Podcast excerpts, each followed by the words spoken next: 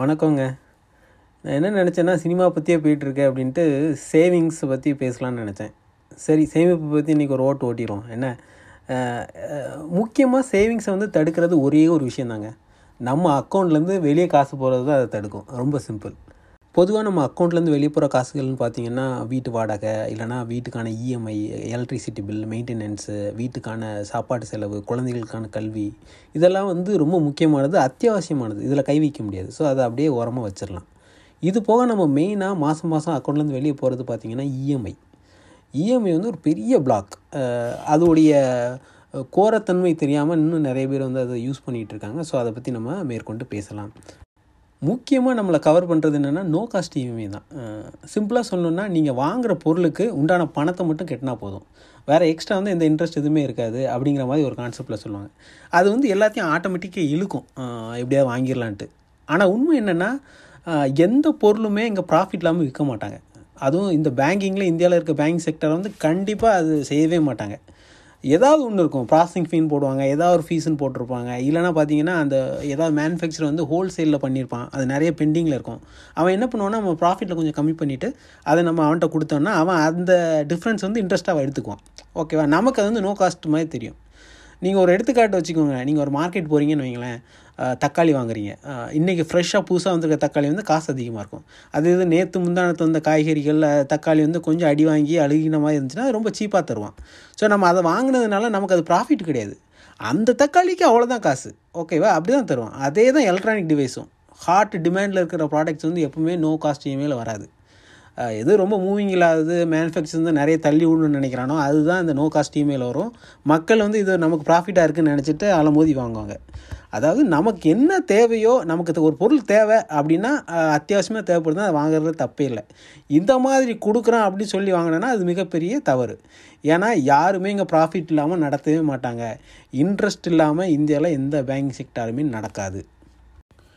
ரெண்டாவது இஎம்ஐயில் நம்ம பார்க்க வேண்டிய விஷயம் என்னென்னா நம்ம அந்த பொருளுக்கு கொடுக்குற விலை. விலைன்னா நான் வெறும் காசு அதாவது நான் சொல்லலை. அந்த காசு சம்பாதிக்கிறதுக்கு நம்ம எவ்வளோ உழைப்பை கொடுக்குறோம் விலையை அதுதான் நம்ம பார்க்கணும். சில பேர் வந்து இப்போ ஒரு பொருள் வாங்குறான் இருபதாயிரம் ரூபாய்க்கு இஎம்ஐயில் வாங்குறான்னு வைங்களேன். அவன் அவன் சம்பளம் இருபதாயிரம்னு வைங்களேன். சரி ஓகே ஒரு மாதம் சம்பளம் தானே வாங்கிடலாம்னு நினைப்பான். ஆனால் அதுக்கு ஃபேக்ட் கிடையாது. எது உண்மைன்னா அந்த ஒரு மாதத்தில் அவன் எவ்வளோ சேவ் பண்ணுறானோ அதை வச்சு தான் கணக்கு பண்ணணும். இப்போ அவனால் பத்து சதவீதம் சேவ் பண்ணுறான்னா அந்த இருபதாயிரம் சம்பாதிக்க அவன் பத்து மாதம் உழைக்கணும். ஓகேவா?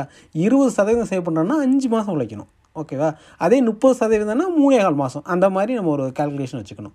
ஸோ அவனால் எவ்வளோ சேமிக்க முடியுதுங்கிறத பார்க்கணும்.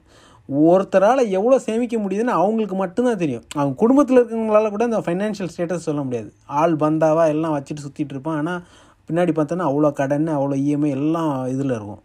ஆள் ரொம்ப சாதாரணமாக ஒன்றும் இல்லாமல் இருப்பான். ஆனால் நிறைய சேவிங்ஸில் இருப்பாங்க. அதனால் அதை நம்ம யாருமே கணக்கே பண்ண முடியாது. அவங்க வச்சுருக்க பொருளோ காரோ அது இது வச்சு நம்ம கணக்கே பண்ண முடியாது. அது ஃபஸ்ட் நீங்கள் தெரிஞ்சுக்கோங்க. கூட இருக்கிற அண்ணன் தம்பி ஃப்ரெண்ட்ஸுக்கு கூட தெரியாது. அவங்களுக்கு மட்டும்தான் தெரியும். ஸோ அவங்க தான் கேல்குலேட் பண்ணுவோம் நமக்கு இந்த பொருளை ஈட்டுறதுக்கு எவ்வளோ நாள் உழைக்கணும்? அதை நீ பார்க்கணும் அதுக்கப்புறம் என்ன பார்க்கணுன்னா அந்த பொருளை வாங்கணும்னு வைங்களேன் அதை நம்ம எவ்வளோ நாள் யூஸ் பண்ணணும்னு பார்க்கணும். இப்போ நீங்கள் வந்து ஒரு பத்து மாதம் உழைப்பை போட்டு ஒரு பொருள் வாங்குறீங்கன்னா அந்த பொருளை மினிமம் அஞ்சு வருஷம் யூஸ் பண்ணால் தான் அதுக்கு ஒர்த்து நீங்கள் வந்து அசால்ட்டாக வாங்குறீங்க ஒரு மாதம் சம்பளம் அப்படின்னு நினச்சி வாங்குவீங்க ஆனால் உண்மையாக உங்களோட பத்து மாதம் உழைப்பாக இருக்கும் அது. நீங்கள் சேவ் பார்த்தீங்கன்னா ஒரு எக்ஸாம்பிள் பார்த்தீங்கன்னா நீங்கள் இது வரைக்கும் எத்தனை மாதம் வேலை பார்த்துருக்கீங்க? அது ஒன்று பார்த்துக்கோங்க. நீங்கள் இது வரைக்கும் எவ்வளோ சேவ் பண்ணியிருக்கீங்க அது ரெண்டு டிவைட் பண்ணி பாருங்கள் ஒரு மாதம் நீங்கள் எவ்வளோ ஆவரேஜாக சேவ் பண்ணியிருக்கீங்கன்னு தெரியும். அதை வச்சு நீங்கள் வாங்குகிற இஎம்ஐ பொருளெல்லாம் கணக்கு பண்ணி பாருங்கள் உங்களுக்கு தலையே வலிக்கும். நம்ம இவ்வளோ காசு செலவு பண்ணுறோமா இவ்வளோ உழைப்பை வீணடிச்சிருக்கோமான்னு உங்களுக்கு தெரியும். ஓகேவா ஸோ இன்னொரு பிரச்சனை என்னென்னா மேற்கொண்டு அடுத்த மாதம் சேவ் பண்ணுறது இந்த இஎம்ஐ தடுக்கும். ஏன்னா இது அடிஷ்னலாக பே செக்கில் வந்து விழுந்துடும் நீங்கள் மாதம் ஒன்றாந்தேதி இதை வந்து பே பண்ணி தான் ஆகணும். ஸோ அப்படி ஒரு கட்டாயத்துக்கு ஆளாயிருவீங்க. அதனால் எந்த பொருள் இஎம்ஐ வாங்கினாலுமே அது மேக்ஸிமம் யூஸ் பண்ண முடியுதான்னு பாருங்கள் மேக்ஸிமம்னா அஞ்சு வருஷம் ஆறு வருஷம். அது அது ஒட்டஞ்சு போனாலுமே ரிப்பேர் பண்ணி நம்ம அதை வந்து வச்சுக்கணும். ஏன்னா அப்பா அம்மா வந்து நிறைய சேமித்து வச்சுருப்பாங்க சில பேருக்கு. அவங்களுக்கு பிரச்சனையே கிடையாது. அவங்க வந்து அப்கிரேட் பண்ணலாம் எல்லாம் பண்ணலாம் எல்லாம் வச்சுட்டு ஜாலியாக இருக்கலாம். ஏன்னா அவங்க அப்பா அம்மா சேமித்து வச்சுருப்பாங்க. அதாவது அப்பா அம்மாவே கஷ்டப்பட்டு குழந்தைகளை படிக்க மட்டும் வச்சுருப்பாங்க. அந்த மாதிரி வந்தவங்கெல்லாம் ரொம்ப பார்த்து பார்த்து செலவு பண்ணோம். ஒரு ரூபா வெளியே நம்ம கொடுக்கணுனாலும் கூட அவ்வளோ கஷ்டப்பட்டு உழைச்சிருக்கோம். அதை நம்ம வந்து நம்ம உதாசீனப்படுத்தக்கூடாதுங்கிறது ஒவ்வொரு துளியாக நம்ம நினைக்கிறோம். ஓகேவா இது எல்லாத்தையுமே ஃபினான்ஷியலை வந்து நம்ம திருவள்ளுவர் வந்து ஒரே ஒரு நெத்தியடி அடிச்சிருப்பார் ஒரு குரலில். எந்த ஃபினான்ஷியலில் எடுத்துக்கிட்டாலுமே அவ்வளோ பெரிய புக்கு புக்காக போட்டிருப்பான். அந்த எல்லா புக்கையுமே இவர் வந்து ரெண்டே வரியில் அடிச்சிருப்பார். எப்படின்னா நீங்கள் நிறைய பேருக்கு தெரிஞ்சிருக்கும்னு நினைக்கிறேன் பட் தெரியாதவங்க கேட்டுக்கோங்க. ஆக்கம் கருதி முதலிழுக்கும் செய்வினை ஊக்கார் அறிவுடையார். அவர் அறிவுடையார்னு சொன்னான்னா கோவத்தில் சொல்கிறாருன்னு அர்த்தம் திருவள்ளுவர். என்னென்னா பின்னால் வர்ற ஊதியத்தை வச்சுட்டு இப்போ நீங்கள் வந்து அந்த பொருள் எதுவுமே வாங்கக்கூடாது. அதாவது அறிவுடையார் மேற்கொள்ள மாட்டார் அப்படிங்கிறது தான் அந்த பொ அந்த திருக்குறளோட பொருள்.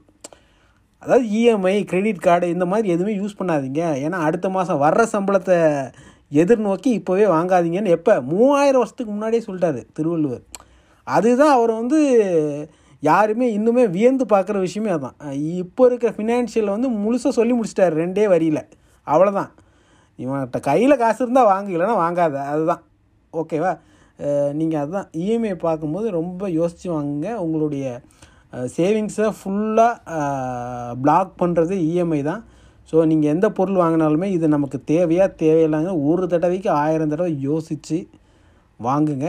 அதில் ஆஃபர் கொடுக்காங்க அந்த கிரெடிட் கார்டில் இவ்வளோ கிரெடிட் பாயிண்ட் கொடுக்குறான் அப்படின்னு வாங்காதீங்க. யாருமே ப்ராஃபிட் இல்லாமல் செய்ய மாட்டாங்க.